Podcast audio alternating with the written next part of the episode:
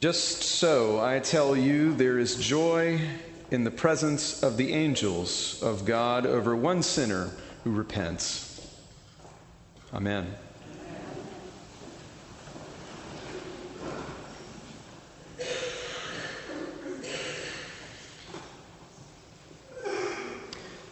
I wouldn't exactly call myself a neat freak, but I do appreciate having things generally in order.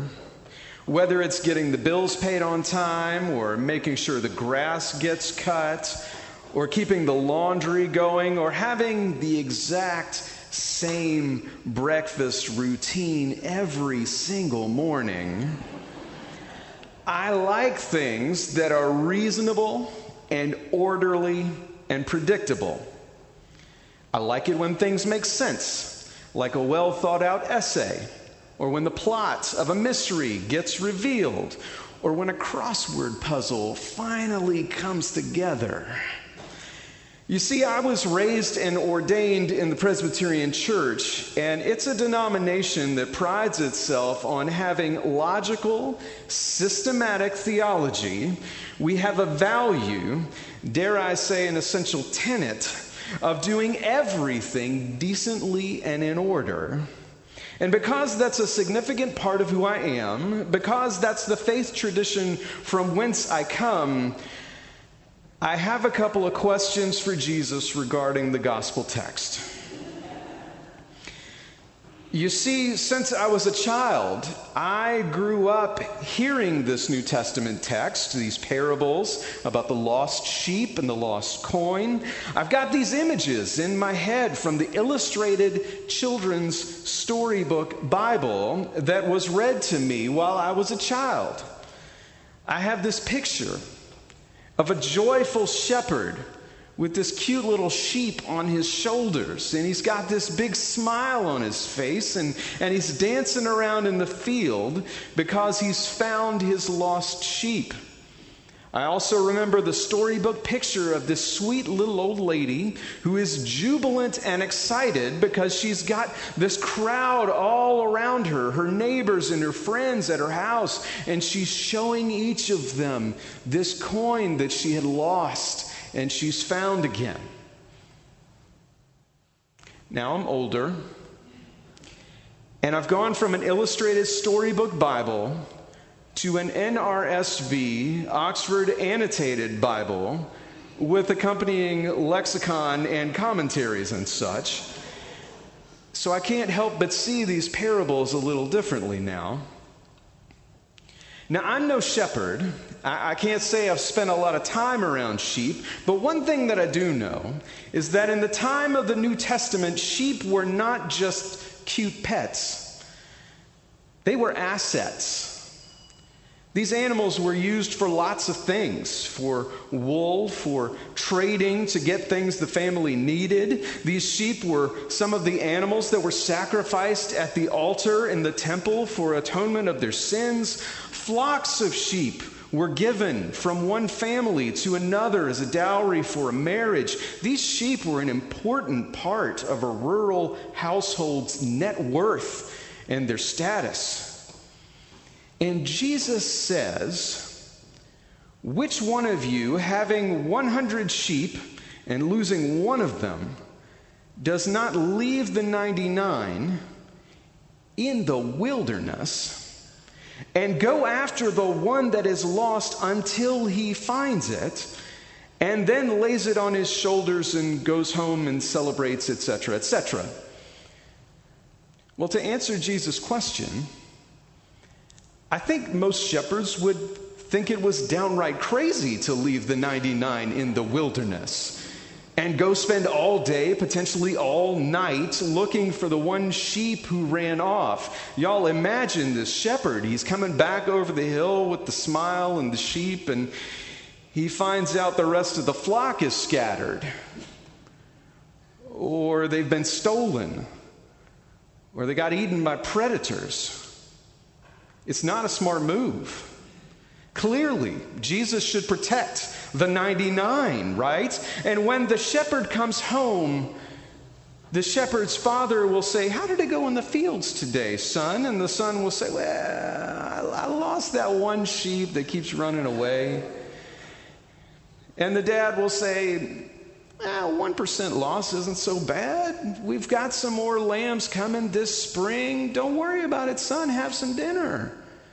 Isn't that better than the son coming home to the family with one sheep on his shoulders and telling his family the entire flock is decimated? Then there's this parable with the lost coin. And Jesus says, What woman having 10 silver coins, if she loses one of them, wouldn't light a lamp, sweep the house, search carefully till she finds it, and then calls together her friends and neighbors and says, Rejoice with me, for I found the coin that I lost.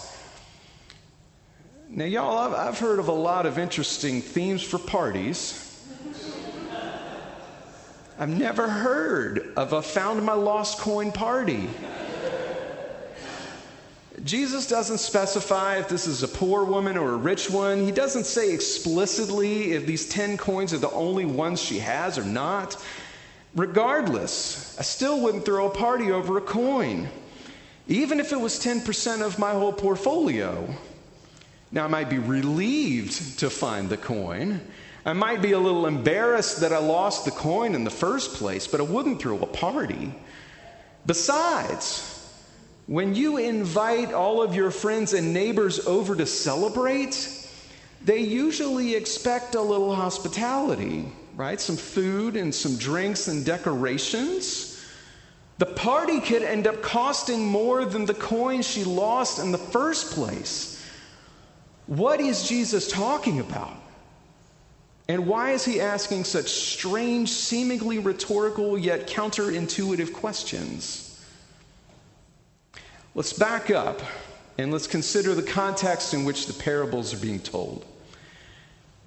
Now, he's been fraternizing and, and, and visiting and eating with sinners and tax collectors and seen doing so. Now, someone being considered a sinner, that's a pretty vague term. That can mean a lot of things. We don't know who the sinners are, but tax collectors, we know something about them. We know that they are folks from the community who have chosen to work directly and openly with Roman occupiers to take money from their own community on Rome's behalf. We know that tax collectors had a reputation for charging a little extra, and this unregulated extra was their cut. So, tax collectors were basically traitors, cheaters, and extortionists all rolled up into one. And it would make a lot of sense to hate them it would make sense to question anyone who befriended them. Then we need to consider the people to whom Jesus is actually talking in the moment. He's telling the parables here to the scribes and Pharisees. Now, these are folks who are the leading, kind of ruling party of the community while still being under Roman occupation. Pharisees, y'all, they were about following the rules, they were about keeping things calm in the community. They would be the ones making deals in the back room with Rome. And the deal was that they get to stay relatively wealthy and privileged, but they have a responsibility of keeping their own people controlled and in line.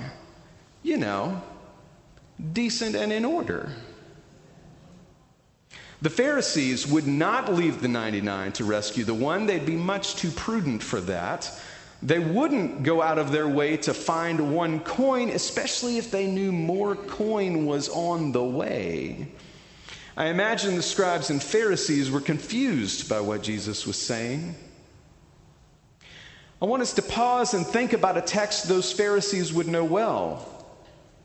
A text from early in Exodus where God successfully delivered the children of Israel from bondage in Egypt. God shows all this incredible power in front of Pharaoh, sends down all these plagues, bugs and frogs, and all kinds of unpleasant things. God parts the Red Sea, leads Israel across, crushes the army, And then God is giving to Moses these Ten Commandments, rules for the road as they go towards the promised land that God has in store for them. Y'all may remember the story before Moses can even get back down the mountain. They've already made an idol for themselves and they've started bowing down to it. This is what brought us out of Egypt. So God gets really, really mad. Finally, something that makes sense. I would be mad, wouldn't you? With such a lack of gratitude, so little loyalty by the Israelites, I'd be inclined to take away everything. I'd be inclined to inflict punishment on them. It's completely justified. And yet, in Scripture, we see this place where the divine has a change of heart. And Moses says, Please, don't do this. After all, you didn't bring them all the way out here in the desert just to let Egypt win, right? Yahweh counts to 10, takes a deep breath, sends Moses back down the mountain. Even though it's justified, even logical, that God would want to punish them for their actions, God acts with mercy and compassion, promises to stay in it with them. God's faithful to them even when they are not faithful to God. Friends, throughout the Bible, we see Yahweh, we see Jesus in this pattern of doing the illogical, counterintuitive, risky, and imprudent thing. I'm talking about things like God choosing David, the very youngest of all of Jesse's sons, to be the next king of Israel. I'm talking about Jesus choosing a bunch of uneducated, non credentialed local yokels from Galilee to be his disciples and lead the church. This gospel text is just one more set of examples to add to the list. Who would be willing to risk it all just to save one sheep who's lost? Jesus would. Who would throw a huge party over something so small as recovering one tenth of something that was missing? Jesus would. Now, you all are in an interim period, this time of discernment, and at moments you may feel like you're in a little bit of a wilderness going towards a promised land of a new dean. So, I want to close with a couple of things that I think these texts might have to say to you all right about now. Number one, to follow in the way of Jesus means that you are willing to take some risks together. Sometimes the risks may be some big ones, like betting the whole farm kind of risks.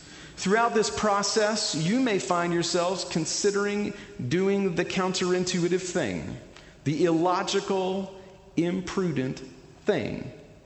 And if you're like me, that's really scary. But don't let your fears get the best of you, and don't be satisfied to play it safe as a church.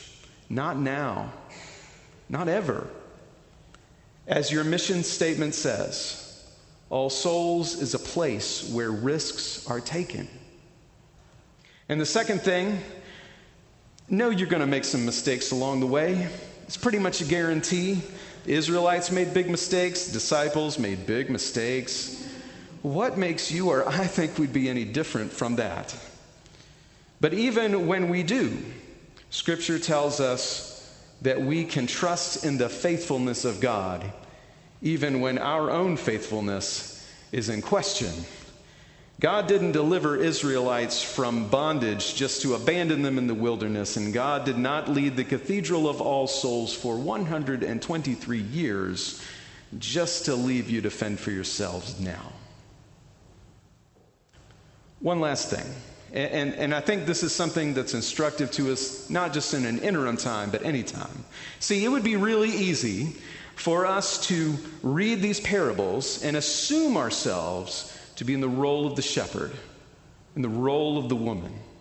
It would be easy for us to take it upon ourselves to seek out and rescue the lost, And who are the lost? Those who have less stuff than us? Those who are different from us? Those the culture around us would tell us is lower in the status than us? But friends, if we do that, well, now we're just going down the road of the Pharisees, and we miss the whole point. Instead, if we are willing to follow the lead of Jesus, to risk our own comforts, our own privileges, our own advantages, even our own assets, for the sake and values of the gospel, friends, that's when we get found. And as it is written, all of heaven rejoices when one of God's lost is found again. Amen.